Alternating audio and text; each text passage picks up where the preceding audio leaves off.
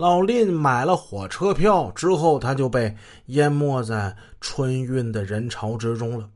宣判这天上午，阳光并不算灿烂，轻度雾霾之中，义城县看守所的院子里摆了一张桌子，这是一个天地为证的露天法庭。宣判时，董云法官和书记员站在桌子的一旁。桌子的另一旁站着三名被告，分别是李文浩、董云、李翠仙。李文浩和董云戴着手铐脚镣，阳光下透着阴冷。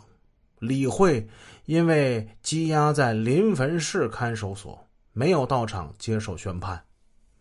法官没有全文宣读判决书，而是从最后的结论部分“本院认为”开始念的。被告人李文浩、李慧共同故意杀人，手段极其残忍，情节极其恶劣，后果特别严重。二人作用相当，均系主犯。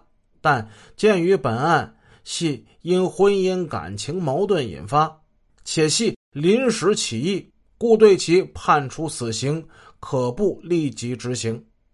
结果，作为第三次的一审，这次李文浩被判处了一个死缓，其他判决结果和以往完全相同。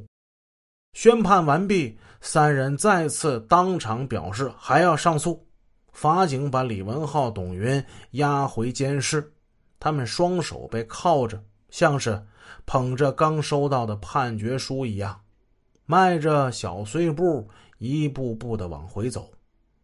走了几步，董云回头看见父母，他轻声说了一句：“你们好好照顾身体，我是被冤枉的。”宣判之后，李文浩的母亲赵丽又是大哭喊冤枉。看守所的民警和李文浩的父亲搀扶着他，把他劝出了看守所。下午，林文才会见了李文浩。李文浩对自己最终将获得无罪释放的结局充满了信心。他是这么说的：“除了口供，现在没有一个证据证明我去过现场杀过人了。”的确，这一次的法院判决把临汾市公安局有关李文浩在案发现场留有脚印的鉴定意见也给否定了，指控李文浩有罪的证据现在只剩下口供了。真不知接下来的法官该怎么做判决。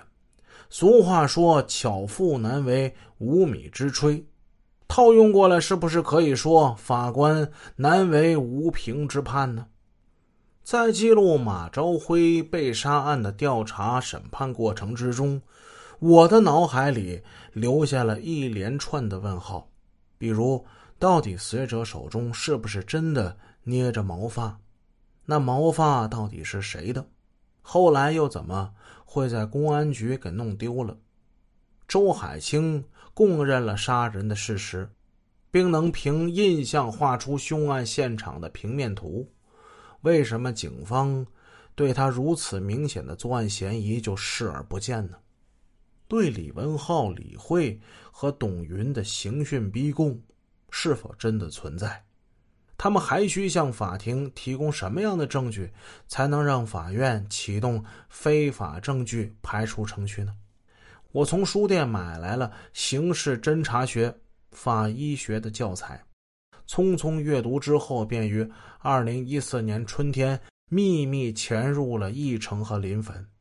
通过刑事侦查学，我知道在刑警可以使用的七十多种侦查行为之中，我只有一种。